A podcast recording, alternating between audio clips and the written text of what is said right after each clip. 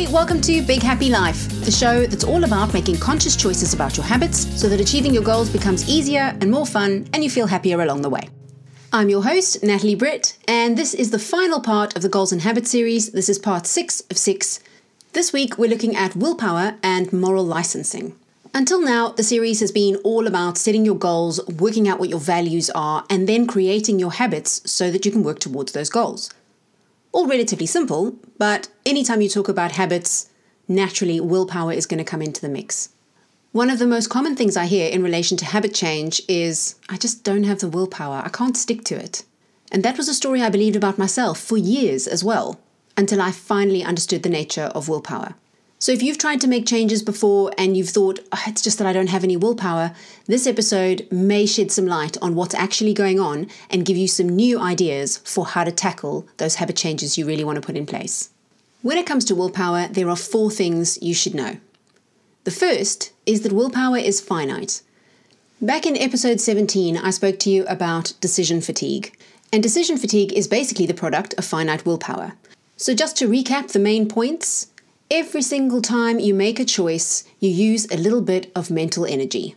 And the mental energy it takes to decide whether or not you're going to have the chocolate biscuit comes from exactly the same pot as what should I wear today? Should I tell my boss what I think of his budgeting plan? What should I say about my friend's new haircut if I really hate it? How long can I stay in bed for before I'm actually going to be late for work? Every single one of these things is tapping the same source of energy. Now, when it comes to willpower, that doesn't actually have to be a problem. As long as you have enough energy left to make the hard choices and the goals matter to you enough, you'll make the choice that is in line with your goals. It's only when the goal either doesn't line up with something you really value, or you're at odds with yourself in some way, or you have fatigued, you've used up all the energy you had, that there's ever a chance you're going to go the opposite way to the way you promised yourself you would go. So, one of the most important things to do is to conserve your willpower energy for when you actually need it. And you can do that by pre selecting your choices. So, making choices at a time when you feel you're strongest, you're not under pressure, and you're not being tempted in the opposite direction. So, let's say you're somebody who struggles to stick with a budget. One way you could use this strategy is you decide on your budget for, let's say, your grocery shopping or your clothes shopping or whatever it is the day before when you are sat looking at your numbers, you've got all the information in front of you, you can work out exactly how much you can afford to spend, you write down that number.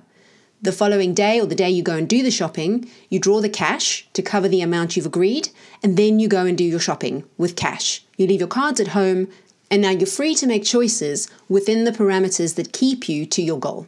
So it's almost like you allow a stronger version of yourself, the one who isn't facing temptation, to make the choice for you. And then when you're faced with it and you're thinking, oh, I really want to give in, you simply don't have the option to do so. So it's now not even a matter of having to make the choice because the choice is off the table. You can even do this with very small things that aren't about temptation, like you can pre select your clothes the night before, so it's one less decision you have to make that day. And those kinds of strategies are really useful if you know you're going to be put under pressure and you know you're going to be stressed during the day and there's going to be a lot you have to think about. Then the more decisions you can pre select, the more things you can pre do, the better, because that's just one less thing your brain has to be taxed with in the same day. Also, under the heading of willpower is finite, it's useful to understand the kinds of things in your environment that trigger you to run particular habits. So, in previous episodes in this series, we spoke about the habit loop cue, routine, reward. Once you become aware of the cues, if you can remove those from your environment, you don't have to keep reusing mental energy to avoid the cue. So, as an example, let's say you have a glass biscuit jar on your kitchen counter. It's right next to the kettle. And every time you make a hot drink, you stand looking at those biscuits, deciding, should I have one? Shouldn't I have one? I probably shouldn't have one. I've already had one today. Can I have another one? And so on and so on. So it's mental energy, mental energy, mental energy, and it's a huge waste. So, one of the easiest things you can do is if you're aware of what the cues are, remove them. So, in the case of the biscuits, take them off the counter, pack them away somewhere less accessible. Or, if it's really important to you, don't buy the biscuits at all. And that way, when you walk up to the kettle, it's just a kettle. It's not a kettle next to a barrel of biscuits. What's really important to realize with that example is that even if you felt like you weren't tempted by the biscuits, you still made a choice. The fact that they were in front of you forced you into recognizing that they were there and deciding you didn't want one, and that used a little bit of mental energy. This is one of the reasons why even just tidying up around you can give you more mental energy. If you're living in a state of untidiness and there's stuff everywhere, every time you see it, you're forced into using a little bit of mental energy to ignore it. So, if willpower is something you're struggling with, have a look around you and think about all the things that you think you're ignoring, but actually, if just seeing them is enough to use a little bit of mental energy in order to ignore them, what could you change so that you could free yourself from that particular thing and use the mental energy somewhere else that's more important? Now, although willpower or mental energy is finite, it can also be replenished. And there are specific ways to do that. The first is to get seven to eight hours sleep every night. The second is to eat a brain healthy diet. That's a topic we'll cover under its own heading in its own episode. But as I'm sure you can imagine, I'm going to tell you about leafy greens and oily fish. Let's face it, by this point, we all know we're supposed to eat leafy greens and oily fish. And then another way you can really enhance mental energy and willpower is exercise. Ironically, that's very often one of the things we're using willpower to make ourselves do. But if that's the case, I'd refer you back to last week's episode and get you to think about how you can plug in the win. How do you make it feel more rewarding for its own sake? How do you just enjoy it a bit more?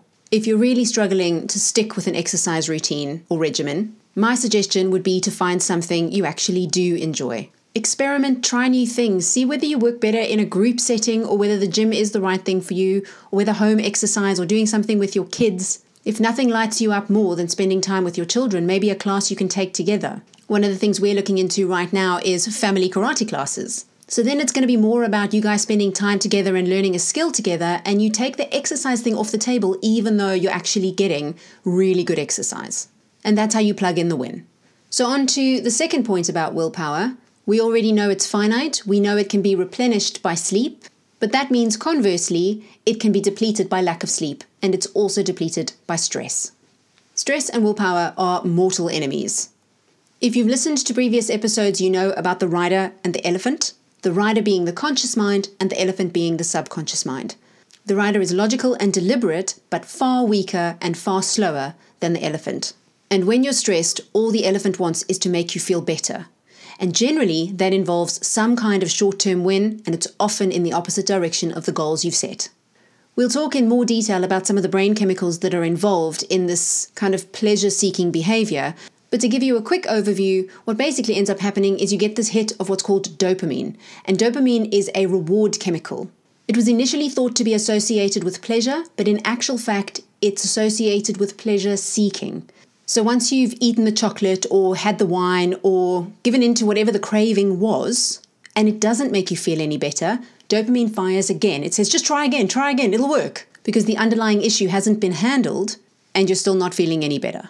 So, dopamine's kind of a twitchy brain chemical. It keeps you going back for more and more and more of the thing you think is going to be rewarding, and because it fails to be rewarding, you keep going back for more. Since lack of sleep increases stress, those two things go hand in hand. And so, what you end up with is increased stress levels, which makes it difficult for you to control cravings and emotional reactions, which often for most of us makes us feel bad, which stresses us out even more, and so the cycle perpetuates. And that's one of the reasons why in last week's episode I suggested an approach of acceptance and mindfulness in the face of slips, because that approach causes less stress, so it's much easier then to break the cycle and move forward. Some other ways to improve sleep and ultimately reduce stress are to avoid caffeine after 2 pm. Caffeine has a kind of half life of about six to seven hours, so what that means is half the caffeine is still in your system six to seven hours after you had your last cup of tea or coffee. That advice comes from the sleep doctor, Michael Breus. And although most people go to bed later than 8 or 9 o'clock, he says the quality of your sleep will be radically improved if there's absolutely no trace of caffeine left in your body at the time of going to bed. The next thing is to avoid alcohol. It affects later parts of your sleep. So, although you'll fall asleep much more easily, you won't stay asleep as easily. And it disrupts later cycles of your sleep so that the quality of sleep you get, even if you don't know you're waking up, is radically reduced. So you basically wake up feeling much more tired than you would have if you hadn't had a drink. The next thing to avoid is blue light. Phones and tablets are the worst culprits, but TV's not that great either. So if you can give yourself a break of at least 30 minutes before bed, if you were going to be saintly about it, you wouldn't use any of these devices for about two hours before bed. But even avoiding them for the last half hour before you go to sleep will make a positive difference. And finally, a great contributor to quality of sleep is exercise. which just keeps coming up everywhere. As far as habits are concerned, exercise is basically a miracle habit. But in terms of affecting your sleep, the best thing to do is exercise before noon. Late afternoon is still okay, but the closer you get to bedtime, the more energized your body is, and it's actually a bit more difficult to wind down. Okay, so we've covered quite a lot. So far, we know that willpower is finite, and we know that lack of sleep and stress deplete it further. We also know that we can boost it by getting more sleep, and there are things we can do to help that happen. But the next thing that's really cool to know about willpower is that it can be trained and strengthened. It's a bit like a muscle, and in just the same way as you can lift more weight the fitter you get, you can exhibit more willpower the stronger your mind gets. Here are some ways to do that. First, push past that first wave of fatigue. Push past the first little sign where your brain goes, I can't do it, I'll have to give in. The likelihood is it's wrong. It's the elephant wanting instant gratification. It's going, just make me feel better, make me feel better. You're much stronger than that, and you can resist. Even if you give in when the second wave hits, you still resisted the first one, and that is training. It's no different than doing one extra sit up. The second thing you can do is commit to small acts of self control. Now, these don't have to be related to your goals, they're just little things you can do that you start to pay attention to so that you get a sense of how strong you can be.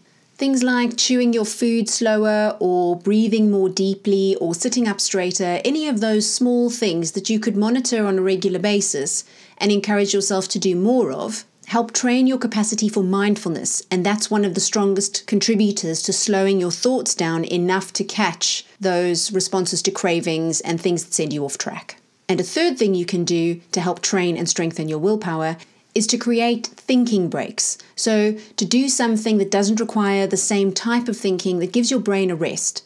Meditation and deep breathing is great for that, but even just a change of activity, going for a walk or listening to your favorite music, tidying up, anything like that that kind of frees you for a moment can just replenish and rejuvenate your strength so that you're ready for another bout of more decisions. And the last thing to know about willpower is that you need less of it if you have a really clear reason for why you're doing what you're doing. So, this links back to the earlier episode in the series about values, and there's a link to the episode in the show notes page if you want to go back to it. Or if you're looking for it directly in the podcast app, it's episode 19. But the important thing in terms of willpower is that if there's an emotional link between you and the thing you're aiming for, the goal you're striving for, there's an emotional reason why you want to achieve that, you need less willpower to keep going because the elephant wants it too. So, those are the four things it's useful to know about willpower so that you don't always think, oh, I just lack willpower. You have a way of managing it. It's finite, it's depleted by stress and lack of sleep, it can be trained and strengthened and you need less of it if you have a really compelling reason for why you're doing the thing you're doing. There's one more thing I'd like to share with you, and it kind of relates to that why part. And it's got to do with whether or not we see ourselves as good for doing the thing we're striving to do. If doing the exercise or avoiding the biscuit makes you good in your own mind, you're at risk of doing something called moral licensing. And moral licensing is where we more or less give ourselves permission to be bad because we've been good. I ate salad with my dinner so I can have another slice of pizza. I stayed really calm at work when what I really wanted to do was punch my boss in the face, so I'm going to get a takeaway on the way home. I deserve it. Very often, moral licensing leads us to make decisions that actually take us away from the goal that we use the willpower to get towards in the first place. So we might use moral licensing to eat food that's unhealthy because we did some exercise, when the overall point was to be healthier, not just to be fitter. So, to avoid moral licensing, pay attention to when and how you label your behavior good or bad. And notice what that does to the decisions that follow. Also, keep reminding yourself of the original goal and why it was important to you. And if you're going to give yourself credit, give yourself credit for results, not for progress. So, what that means is going to the gym once, yes, it's progress because you hadn't done it before, but you haven't actually achieved any result yet. So, by all means, make it feel rewarding, but don't label it as good and then give yourself permission to be bad as a result, because that will undo the progress that you made. One of the best books you'll ever read on the subject of willpower is The Willpower Instinct by Kelly McGonigal, PhD. Many of the things I've discussed in this podcast are covered in great detail in her book, and there's a link to it in the show notes page. For more tips on willpower, goal setting, and training your habits, visit bighappylife.blog and feel free to post any comments or questions. I'll address those directly and, of course, can record future episodes answering your questions. Also, keep a lookout for the Big Happy Life course series that's coming up later this year. in which I'll be walking you through step by step the habits that can make you more resilient, stronger, and happier so you feel more in control and that makes you better able to create the life you want and enjoy it while you're doing so. For now, that's it for this week. Thanks for listening.